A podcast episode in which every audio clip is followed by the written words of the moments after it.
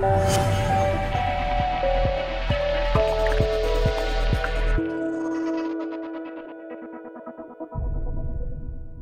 everyone. Welcome to the Transform TV podcast series.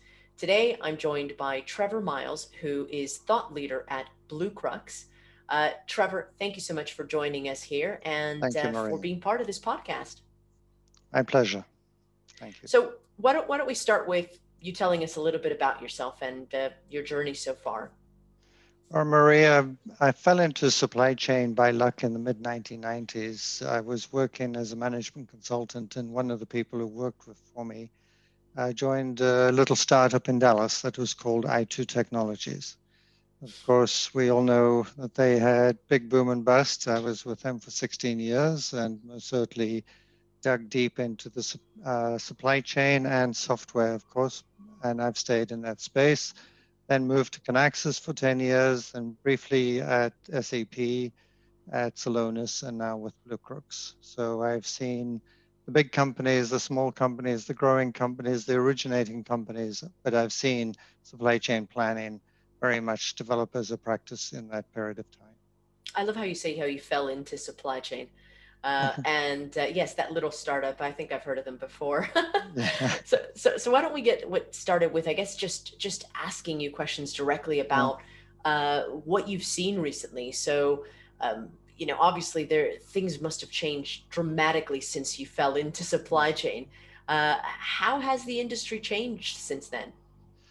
The principal thing is the speed of change or the speed of business that is very much uh, different from what it was then. And even then, we thought we were speeding things up incredibly, and we were, because you know uh, APICS was divine, uh, uh, devised in the 1960s with organizational structures, reporting roles, uh, responsibilities, all of this sort of stuff. Very few people even had a mainframe, let alone a personal computer. And of course, in the 1990s, when I joined i2, there was a big uh, improvement in computing power. Uh, but AI ML was a laboratory experiment at best, uh, hidden in some closet in a university. But today, we've got, first of all, customers becoming used to online shopping and that consumer experience and expecting that to be very much part of their B2B experience. And on the other side, we've got the great uh, speed up of computing power, the advent of AI, ML, etc. So those have all really brought uh, to the forefront these capabilities. But the the supply chain as a practice has been very slow to adopt, or to adapt to that. Okay. It's it's interesting that you say that because you're right. The pace of change is, I mean, it's it's just is unheard of, really, uh, if you Yes. think about it.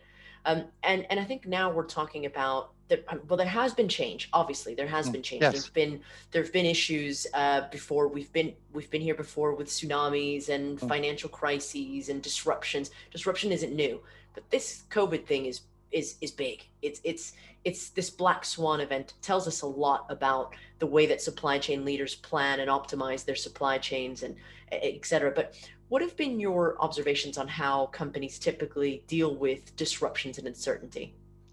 Yes, well, as you say, these black swans are, if you like, the tip of the iceberg, is the way I like to look at it. Uh, they're obvious, they're apparent, and everybody pays attention to them. But it's really what's going on underneath the water that really matters. And that's day to day disruptions. But what those events teach us is, you know, nearly all of the time, the first response is to centralize data so that Mhm. everybody's working off the same piece of information. And then they centralize the people. They put everybody together so that you can sh- uh, shorten the communication channels. Well what does that mean? They want to know sooner and they want to be able to act faster. Yeah. that's what it's all about. But the whole org structure that we have is a very cascaded process. You know to me i still shake my head when i see the tom wallace five stage snop with the first stage being gather data, then develop a forecast, and then develop a, a supply plan, and then work out how it all fits together, and then get the executive team together. And you know, months have gone by, and you still haven't reached a conclusion.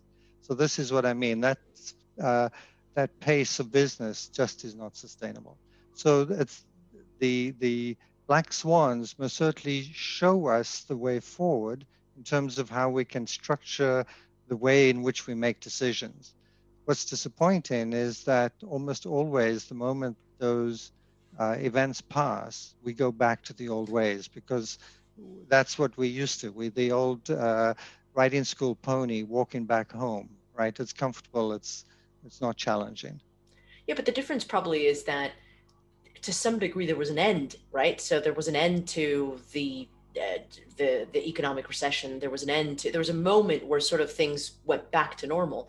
I don't know if we're even going to go back to normal for some time. We're still in this sort of no man's land at the moment of we're not post COVID. We're still we're not in the middle of yes. COVID. We're sort of in this right in, in this altered state, right? Uh, that is true. Uh, you know, uh, though within the supply chain, you know, I, I would say that's a, a, business problem. Okay, so will we be able to sell the, the products we have? Will the customers buy in the manner in which they used to?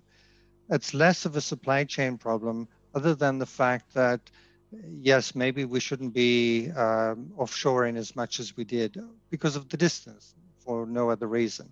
And mm-hmm. maybe the truck drivers you know our shipping company won't have as many truck drivers because they've had an infestation of covid. But this is all about asset management in one way or another and the real thing with all of this asset management is it is day-to-day activity within the supply chain but the, it's because it's always so small in terms of the, the scale tend to paper over it okay carry too much inventory um, uh, spend too much to expedite. But when it's at this scale, you cannot carry the right amount of inventory. You yeah. cannot uh, store that amount of material anywhere. So that's why it proves to us what the the shortcomings are of what we do on a day-to-day basis. But I, I am absolutely convinced that what we do on a day-to-day basis in the normal is not as efficient as we think it is, and it's not as nearly as effective as it is. And this is really the story that I think uh, black swans such as uh, COVID 19 teach us. There is a different way it of doing exposes, it. Do you think it exposes yes, sort of the exactly. cracks and the, and the issues? Yes. It's, it's the old story of, you know, if you're going down a canal with a high water level, you just go straight. Okay. And then if you lower that water level, you've got to navigate around the rocks. And mm-hmm. it's essentially, you know, that's essentially what COVID has done to us.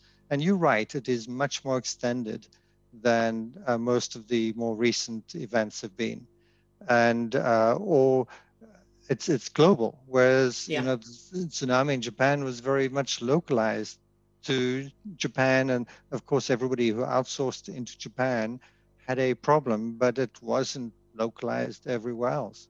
So the COVID is scale wise uh, definitely more serious and time scale wise definitely more serious. But that's just exposing more of the cracks. And so, do you think that that um, supply chain leaders are probably trying to implement maybe old tactics that were used previously in other types of uh, um, disasters or disruptions, and not really getting to the heart of working in a new way, you know, in a, in a different type of way for this new normal? Well, I don't think that's actually the problem, Maria, because as I said in my uh, intro, the way they do it is by forming these war rooms. And the first thing they do is centralize the data and centralize right. the people in order to make sure that everybody's working off the same data. Because guess what? You know, in a normal supply chain with the average company having three to four ERP systems, um, they have data scattered all over the, the place. And even then, they use different KPIs or different ways to calculate the KPIs for the same thing they're trying to measure, such as inventory. So you've got all of this stuff scattered around, so they can't come to a decision because they're each talking about the different numbers. So this forces that together and forces people into close proximity. So now you know, when you're sitting across the table from somebody and somebody says, if you do that, this will be the consequence to me. It's far more difficult to make the decision than if you're in isolated uh, corners of the room or, or the organization and you don't even know who that is. Now, of course, so, go on.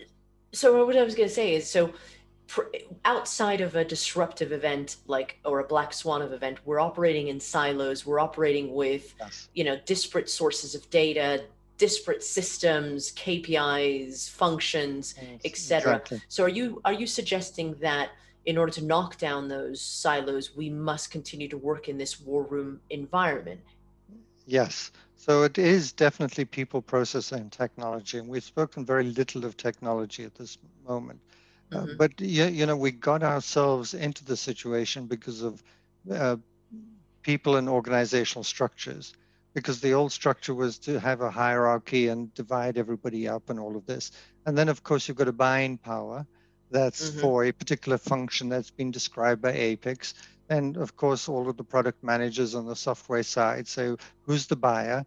And we must satisfy the needs of that buyer. So, the functionality is nicely structured just around the needs of that buyer, ignoring everybody else.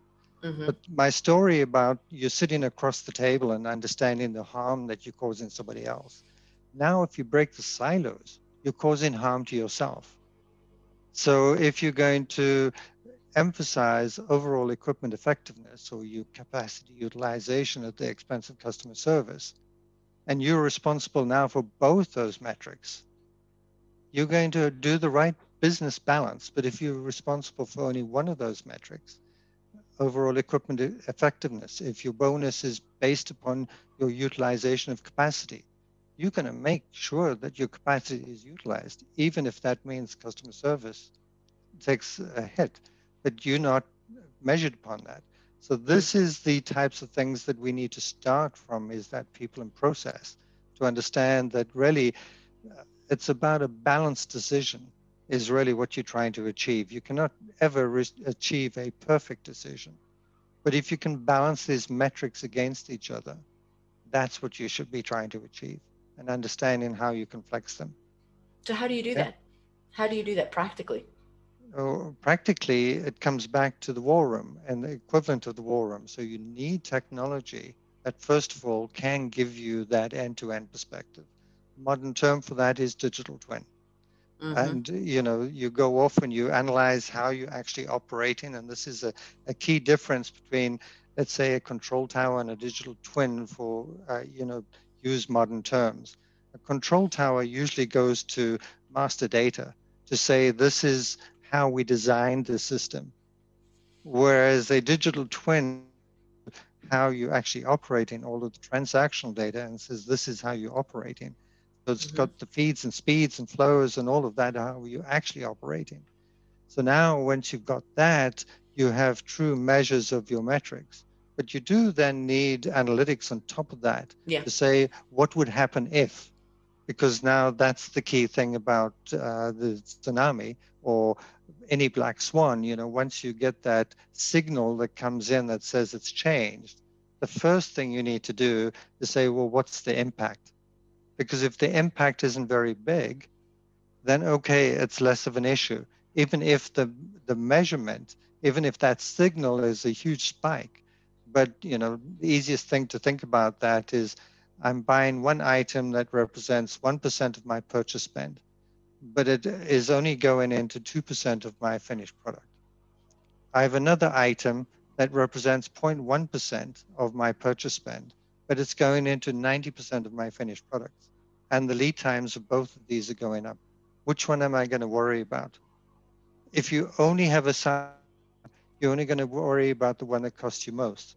Mm-hmm. But if you've got an end to end view, you should be uh, looking at that very cheap item that goes into 90% of your finished products because it has a potential of having a huge impact on your business. So that's the first thing the digital twin can do. But now the question is, what do you do about it? you know now you do the what if yeah. analysis because you know there's cause consequence and and and uh, what you do about it and this is where ai and ml and all of these things are beginning to prove themselves it doesn't mean that a lot of the old uh, stuff we were doing rough cut capacity planning uh, master production scheduling is going to go away but we can't those are very slow laborious uh, decision cycles we need to be approximately right rather than precisely wrong. Especially these, at the pace of change, like exactly. Yes. You know? So it's the dif- difference between precision, precision and accuracy. I don't necessarily want to be precise, but I want to be accurate because you know I can be precisely wrong. Yeah, That's correct. Um, okay, well, let's talk about you talk about end to end visibility. It's the holy grail. It's what everybody wants. Yes. You know, so who who seems to be doing it? If you can share that well, in your opinion, at the moment. As customers, uh, you're referring to uh, specifically. Yeah. I do see a lot of the pharmaceutical companies go in there quite quickly because of the mandate of traceability. Right. So yeah. they, you know, it's they have no choice. They, they, they have no choice. Okay. Uh, CPGs get in there pretty soon after that because structurally they they fairly similar, etc. But they've got much lower margins, and as a consequence, there's a business imperative for them to get there quickly.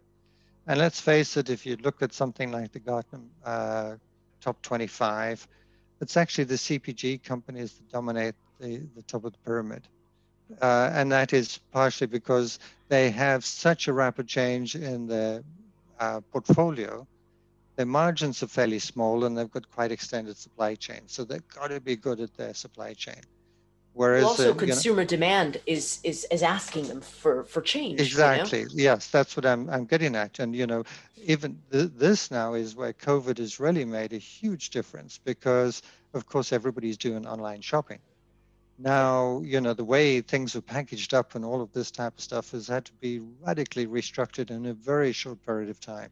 The number of distribution points they need to go to is very different from what they did before.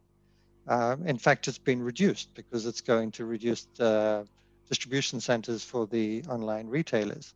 Uh, but nevertheless, the volumes have gone up tremendously for those and the packaging has changed. So even if the formulation of the product isn't different, the way it's presented to the end customer is quite different, and that then, of course, requires a different supply chain. So, and this has been, as you said, been changing tremendously quickly in this period, and they've had to get good at it. And so, what's the challenge in in that? I mean, it seems to me, as uh, we talked about, end-to-end supply chain visibility is something everyone wants. It's consumers are demanding it. Uh, what's the challenge? Is it the silos? Is it the overabundance of data? Is it the, you know, I, I don't know, d- digital transformation is expensive, it's a pain. What, what it's a combination. Issues? It's a combination of all of that, but it starts with legacy. You know, there is no uh, nice green field or blue blue ocean or anything else like that left out mm. there. As I mentioned before, um, the average company, research analysts say this, have three to four ERP systems, largely because of acquisition, largely because they thought they were operating completely separate businesses, only to find that they have strong similarities in all of this. So they've got this island, these islands of information. But even those planning systems, you know, I can think of one CPG company that has E2Open, they have Kinaxis, they have OMP, they have SAP. Uh, so you know, all of these planning solutions now giving them different uh, answers and all of this type of stuff. So the first thing is to start with all of that data and bring it up to give a, get a, a harmonized representation of the supply chain. That is not an easy job. This is already where AI and ML really kicks in with mm-hmm. fuzzy matching and all of this. You know, the, I call it an apple, you call it an orange, but I sold it to you on the same day and the same quantity, and it went from my place to your place. So it must be an apple must be an orange. You know, but it takes a lot of processing to get to that, um, and you then have to be very uh, um, well. You, I, I'm searching for the term. You've got to become very confident in how those solutions are presenting the results to you. That, and again, I want to go back to the accurate enough rather yes. than being uh, completely wrong to start with, but also that you do, you're not going to wait for the 99th percentile because that takes you too long because things are changing anyway under your feet. Okay, so person in loop is still going to be important in all of that, but that's just to stitch it all together. And by the way, you know, even in supply chains, you know, as long ago as uh, the mid uh, 2010s, I was working with Cisco where there was a four key distributors, five customers, Cisco themselves, four contract manufacturers, and something like 100 suppliers. That was flowing into a single system of Kinaxis Rapid Response. Right. So you can already see that connectivity. Yeah. But the difference between that and a digital twin is this wasn't automated. Somebody had to go and do all of those connections by hand. Now, the digital twin sits there and looks at how materials flow in and stitches it all together. First of all, it's more accurate. Secondarily, it's dynamic. Thirdly, you can analyze how all sorts of variables like supplier lead time, supplier cost, supplier quality, or even process quality is changing in that period of time. That's the advantage of the digital twin. And then on top of that, you add the fancy analytics to say, what if I did this? What if I did that? How feasible is it to implement digital twin in today's com- complex supply chains? It's becoming easier and easier. You know, really? Uh, I can tell you that we can do a pilot in less than 12 weeks. And by pilot, I mean something uh, sizable. And mm-hmm. that's just to know how where the data is, what it actually looks like, you know, get all of the edge cases. But once that has been put into place, it becomes an automated process. Okay. Now, this, Maria, is actually something I'm still wrapping my head around because I come from the environment where um, you had some software and it was highly structured and somebody would buy to do a particular job. People would go there and they would configure it to do that specific job. Yeah. And you could test, you know, this is my input, that's my output. And there were all of these tests that were made to make sure you got the right result. AI and ML has to learn. So you're not setting it in and you know that it's working because it's learning as it's going. You know, let's just take supplier lead time. Uh, you've got your history. Um, what's interesting is if that supplier lead time is changing. And by changing, I mean not just the average, yeah. I mean the variability too. But you're only going to learn that by getting more history in, which is what the AI and ML is doing and it's now saying, okay, your supply chain lead time is changing. Okay, so it is that a fact that once it's installed, you still have this period of learning before full functionality can be delivered. So this is and something so, that I think I'm getting my head around to. Well, if you're getting your head around it, I mean, what's the challenge? Why aren't many more supply chain leaders doing this? I mean, do they do you think that they see AI and ML as a really nice thing to have down the line because it's it might be too expensive or it might be too hard to implement or it's beyond their grasp. Uh, it's it's it's almost as though it's sort of like a really cool thing, futuristic thing. How practical is it? The best practical examples are the ones that do the dirty stuff that was very difficult for people to do before. Yes. And let's just start with that data matching. You know, uh, I don't know anybody who's written risen to a senior role in IT who was in charge of master data management. I see most people, you know, the moment they get given it, they're trying to look for the next job, and it's just nobody wants to do that. Nobody yeah. wants to do that. Okay, but uh, I think a lot of what I've been talking about is about having that right data on which to make the decisions. Otherwise, if you feed the wrong information to an algorithm, it doesn't matter how good that algorithm is, you're still going to get bad results. Yeah. So it's about being able to do that matching and the the uh, master data management automatically. Now, I want to be careful when I say master data management because you know one of the difficulties with an ERP system is it is tightly integrated. So let's take supplier lead time or supplier cost. Those things are tied to a contract. And finance has to use that, and supply chain has yes. to use that, and purchasing has to use that. So supply chain can't just come along and say, hey, we've been analyzing the supplier's lead time and supplier's cost and what we've got in master data is incorrect. Because now all of a sudden, uh, all of these other systems or processes are exactly. going to be working with the wrong data. Okay. So I want to be careful what I say when master data, but I'm talking about the planning or the supply yeah. chain master data when I'm referring to that. So I'm actually advocating that all of the planning tools and decision tools that fit around supply chain don't actually go into the master data, but rather have a system such as LOP that sits over there, analyzes all the right information, and feeds that to the planning system. Because then they're working with the correct uh, values. And by the way, when I say correct, I mean also those that change dynamically. You can see what the time scale, uh, you, what's happening to that variable over time. Whereas in an ERP system, you have one value. Okay, you can have data effectivity and all of this, but the point is somebody has to think about it, go into the system, make changes, and that's just never going to happen. Let me take it back for just a second in terms of how, how important is, I mean, you said it at the beginning, we need to know things quicker, right? Mm-hmm. And and we need to make decisions quicker, right? Yeah. So how important is this type of technology for or how business critical is it for the businesses of the future or maybe not the future, the now?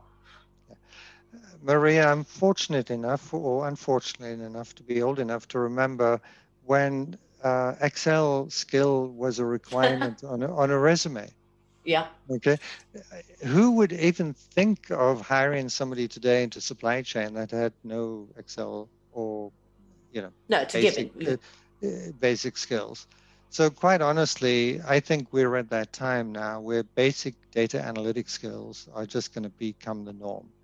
Um, yes, I know we've got no code, low code, and all of these things that are making things easier but I just think that uh, what I see anyway is that the, the, people who are beginning to go very quickly up the ladder are the ones who have Python skills.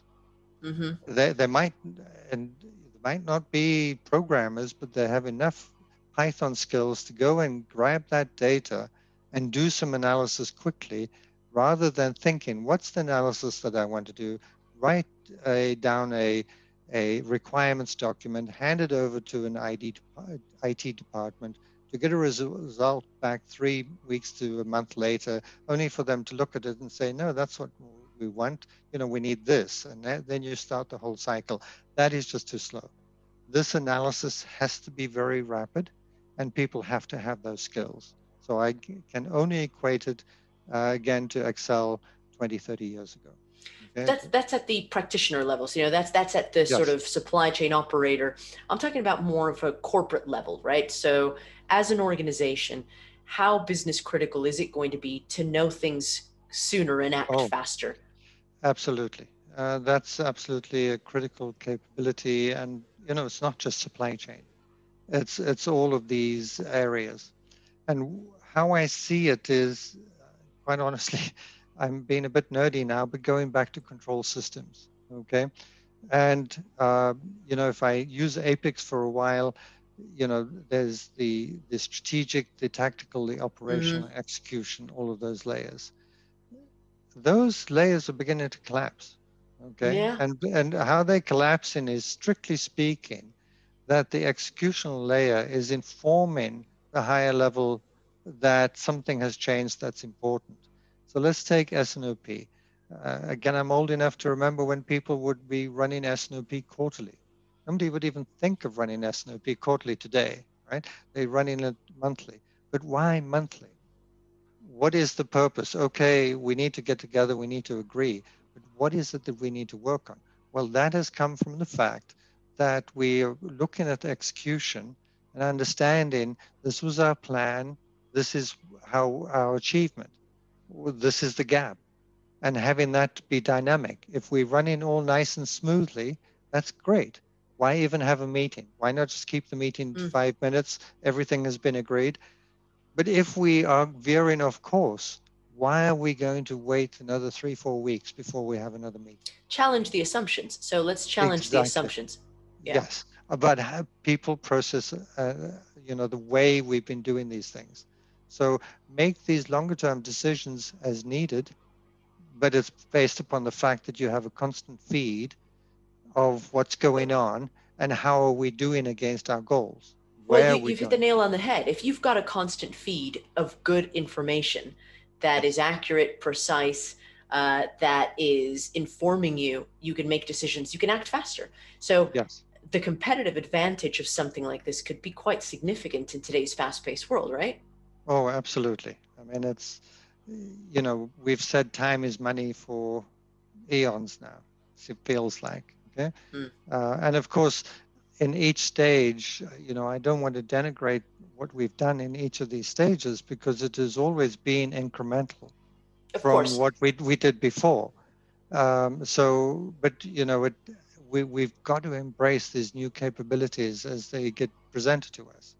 And this is one of those steps now where there is a change from using old arithmetic is what I'm going to call it. You know, MRP was simple and old arithmetic. You know, got this amount and I got that amount and I've got this time bucket.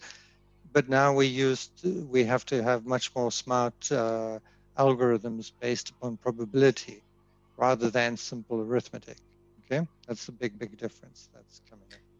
Well, I'm, I'm going to leave it at that because I know that you're going to be speaking with us at the Transform Live event that's taking place in March. You're actually going to be running a workshop with Christophe Frere, who's the VP of LOP.ai, covering uh, whether resilient supply chains require a digital supply chain twin to move towards uh, known variability.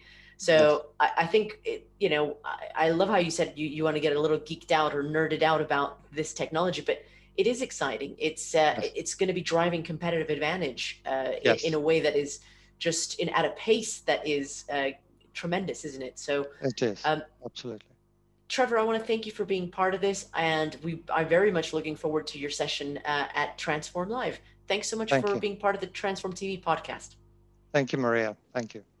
And for those of us watch, those of you watching, we'll see you at the next one. Thank you.